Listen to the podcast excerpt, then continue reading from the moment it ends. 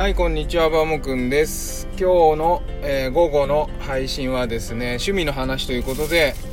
バモくんラジオやっていきたいと思います。えーとですね、温泉の話をしようかなと思います。でね、温泉最近あの、コロナで、えー自粛してましてね、ずっと毎週のように温泉に行ってたんですけれども、えー何ヶ月もね、行かない日々があって、でもね、やっぱりね、あの、温泉マニアの中ではね、温泉に行かないと湯切れが起きるなんていう言葉を使ったりしますけれども、行きたくて行きたくてしょうがなくなっちゃうんですよね。で、それでね、入浴剤いろいろ試してみたりとかですね、これ YouTube の方にアップしてるんで、Twitter の方から行けるようになってます。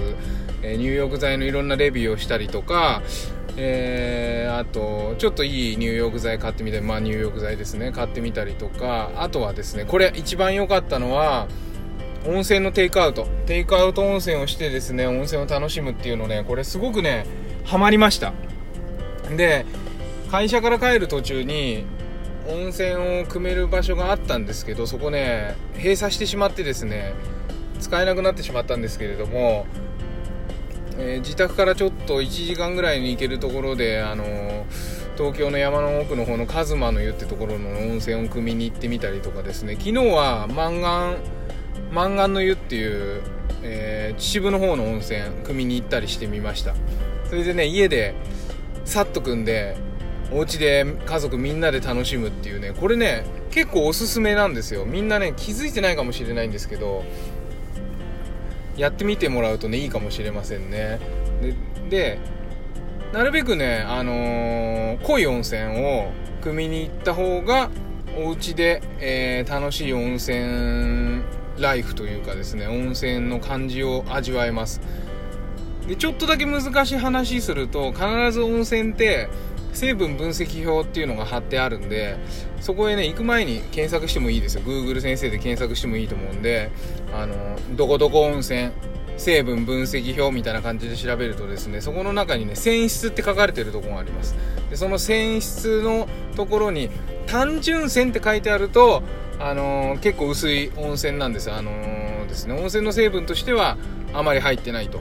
ただ他の要因で温泉になってる認定されてるっていうことなんですけどそこそこにナトリウム塩化物炭酸水素塩泉とかですね、えー例えばあとはなんだ？炭酸水素塩泉とかなんかナトリウム塩化物炭酸水素塩泉、